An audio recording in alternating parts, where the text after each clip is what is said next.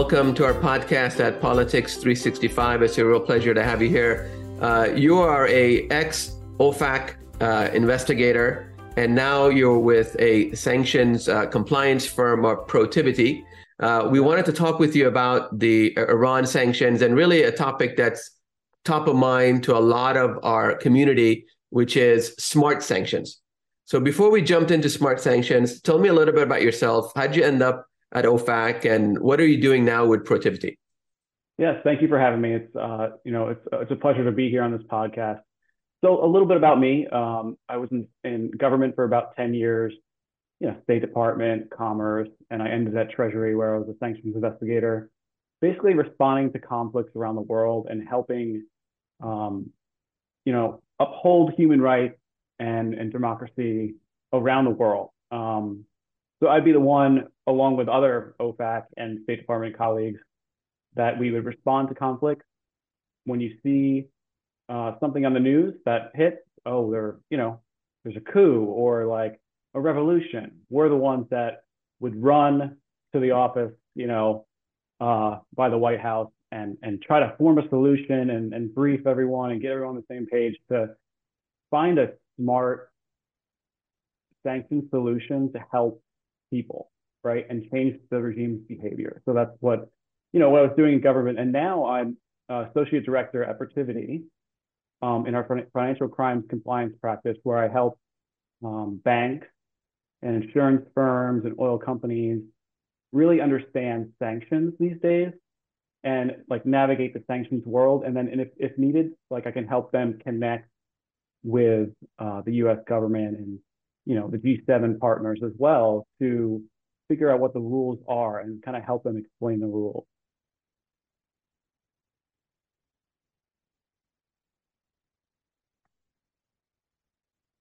Oh, sorry.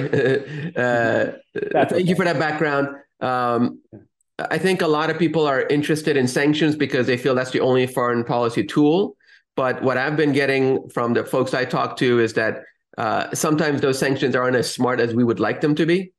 Uh, they're not as as uh, as surgically uh, accurate that we would like them to be. So, tell us a little bit about how can the world transition to smart sanctions and really affect change the way we want to see it. Yeah. So for, for smart sanctions, there's a few things we can do, right? We, you know, you have to target the right people. Um, usually when a coup or revolution happens and there's you know a human rights issue that sparks you know mass protests and, and unfortunately innocent civilians get killed um, you know i've seen probably a lot of these conflicts around the world. I'm not going to say which countries but you know a lot. You know iran western hemisphere africa. And the way we really you really make change is you have to figure out who is responsible for the human rights abuse. And that can go all the way up to the top of the government at hand. Uh, that could be the president, the vice president, senior advisors, their inner circle. And also, unfortunately, we see the military in the streets a lot, sometimes plain clothes or in uniform. So to kind of, you know, have smart sanctions, it's important for people on the ground that are reporting on sanctions and on the human rights abuse and trying to get the US government and the G7 partners to, to take action, it's, it's best to document these human rights abuses. Right. So, you know, as we've seen kind of uh, in the news, a lot of innocent civilians are being targeted. Uh, I think uh, the consensus within even the Iranian American community, when we talk about Iran, uh, is that, um, uh, you know, the poor people, the workers are being impacted the most. Um, you know, I think that's really where we feel like we want to react and we want to have a accountable legal process uh, with human rights abuses, um, at least from this country, the U.S. towards Iran. But uh, you know, uh, the sanctions just aren't getting us there. It seems like so. Um, yeah. Uh, how do we avoid targeting civilians and and hold the regime more directly accountable for the serious human rights abuses that we're seeing? Yes. So, like, to stop the violence and human rights abuse, really you have to target the perpetrators of the violence and the regime members that are directing those regime officials or military officials to target the civilians. So go after, so the US government and the protesters really need to hone in on, on targeting and, and identifying who's responsible for the abuses, right? And then you have to, to document all that. We can talk about that next, but documenting human rights abuses is very detailed, and we can get into that, I think, in this in this chat here. Mm.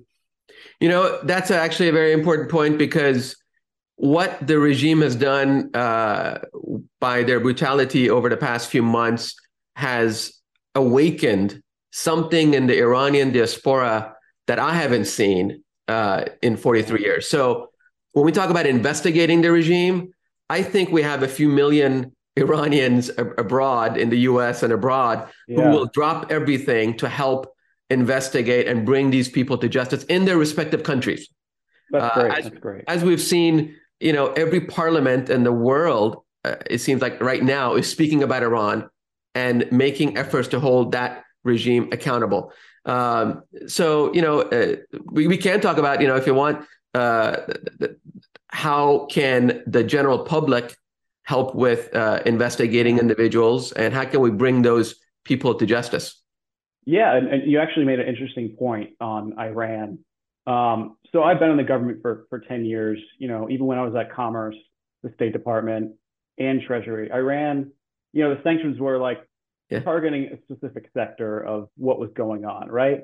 And if you read all the press releases from the State Department and Treasury, things are changing. The perspective is changing. It right. seems like the world wants to help, right? Right. And there's an opportunity here. Um, we've seen revolu- revolutions and change all over the world in the past couple years, and this could be, you know, Iran could be another change um, for the better. Right. Um, so that's that's great. But yes, we can we can talk about the uh, you know how to identify human rights abuse, right? right? So there are there I'm seeing you know CNN and and you and I talk every day about what sure. we're seeing, and you're educating me on what's going on on the ground, which, sure. which is great. Thank you. Um, but to identify human rights abuse, you really need to identify who is calling the shots, right? The regime officials, um, police officers, military officials, the guy that is in the corner of the building with a microphone or walkie-talkie in plain clothes that's not normal, right? Who is he, right? Let's right. identify him. And it's also important to document the human rights abuse cases themselves, right? The victims. So right. if you have thousands of people or a couple hundred people or even one person that died, right? It's important to gather a couple witness statements, right? Um, go to the hospital, get the death certificate, make sure the government actually documents that that you know the person died from a shooting or and when they died, right? Because proving a human rights abuse is, is difficult. Difficult. The standard for proving it's actually called a serious human rights abuse. Mm-hmm. take um, take a sanctions action. It's like a serious human rights abuse. You have to prove to a, certain level that someone really was was hurt and in a violent way, and that it was a human rights abuse uh, case. So that's hard, right? So in my day at Treasury, I would I would scour journalist articles and video analysis and interviews from you know NGOs and things like that and piece the puzzle together. Even on one person would take, I would say, 10 documents to really prove, you know, this person walked into the, to the square protesting, right? And then they were shot. Then they went to the hospital. Then, unfortunately, passed away. And now the family is really mad. And it actually, one person can can start a revolution, right? We've seen right. it. Um, for example, in, in you know in in Central America, there was one one one kid that got shot by a sniper, and that really changed that country forever. Right. I think there's a, there's actually a statue down there um, after him. Uh, mm. So, you know, it's, it's a, to wrap it up, document everything you can on the case of, of each individual and share that with NGOs. Like, Human Rights Watch. You can share that. With, you can share that information with us, and we can try to pra- pass it on to the U.S. government, G7 sure. partners. Sure. Um, and I think my best resource when I was figuring out human rights abuse would be um, the news, right? right? Like the New York Times does great work. Um, the Sentry, C4ADS, our, our local to DC. Um, Human Rights Watch does an annual report on things. And also the UN. The United Nations right. does a lot of work to track conflict. So, so you know, we'll, we'll, talk about the UN in a second, but I think that as difficult as the Iranian people have it in Iran, uh, not only are they the subject of brutality and human rights abuses and torture and rape and all kinds of atrocities, um, uh, unfortunately, we also have to ask them to document the the their victimization, which is really hard. Uh, yeah. Which is really hard, but but uh, uh, you know, at least for, uh, as someone that obviously is very deeply connected to that community, um, I would you know hope and pray that they find the strength uh, and the resilience that they have demonstrated so clearly over the past 43 years and then the past three months uh, to make an effort to the, do the best they can to document uh, mm. all of those abuses, get them to a point of authority. on that point of whether it's Human Rights Watch or the UN, I will say honestly, there's a lot of skepticism over what are they able to do. Even UNICEF is getting a lot of criticism yeah. with from the community as to you look. There's 63 kids so far as of this minute. Maybe there's been hundreds more that just haven't been documented, killed by the regime. Uh, one way or another, torture, you know, in jail or uh, in random shootings that the regime does in the streets. Um, how, I mean, what can these international organizations legally do within once they have every evidence in the book in front of them? What can they do? So, um, when you have evidence of human rights abuse, uh, there's human rights abuse documents all over the world right now, sitting in people's computers, sitting on people's desks, and they're looking at it like, what do I do with it? Right. right? So, what we can help, you and I, yeah. and can help, and the U.S. government and you know OFAC, Treasury, State Department, we can get those documents to the right people, right? right. So so they can be reviewed and analyzed for action, right? So right. there's so much so there's so much reporting, right? Like right. news articles, interviews, but you have to get it to the right people. And um, I think uh, you and I know who to get it to. Right, right. And I think we're gonna uh, I'll stop in one second, but uh, I think we're gonna help. We're gonna help people here, and maybe some fact sheets we can make to right. help the community. Right. Um, you know, and maybe we'll have an email box, or and not, somehow we need to gather the information and make change. Right. Thank you. And and uh, I mean, you aptly pointed out that this isn't just a conversational podcast. This is a you know uh, a, a, advocacy platform uh, to help the people of Iran and to hold the regime more accountable.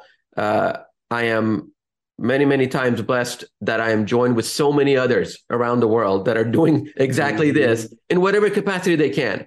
You know, I see, you know, uh, uh, single moms or young people online on social media, and everybody is doing and trying to do exactly what we just talked about. Uh, mm-hmm. hold the regime more accountable, be the voice of the Iranian people, uh, and help them to the extent that we can. So I feel very honored to be part of a with you and others, be part of a very global community, uh, which I think we're simply trying to make the world a better place by uh, freeing uh, the people of Iran uh, and making sure the regime is held accountable, which is just mm-hmm. we've let them slip by for 43 years for far too long. Uh, so, any uh, apart from, of course, contacting us and Human Rights Watch, any other NGO that the community can and should contact and reach out. Uh, any parting words about uh, really next steps? Uh, anything else that you see in the future coming up for us? Yes, um, I think I do have a few points sure. um, we've been talking about today. Um, so another one that so there's a lot there's a whole circle of people that deal with with sanctions, smart sanctions. I'm going to call them right because sanctions are changing, they're improving. Like even the Treasury right. is make is analyzing the impact of sanctions, right? right? And they have been for years. Um, so I think you know, the people that are involved are, you know, the White House, right, the State Department, um, Commerce, and Department of Treasury is the one that mostly issues a lot of the sanctions orders, and NGOs, and one in particular that we we talk about in our, uh, you know, our little chat that we have every day right, on Iran is uh, the Atlantic Council, right, right?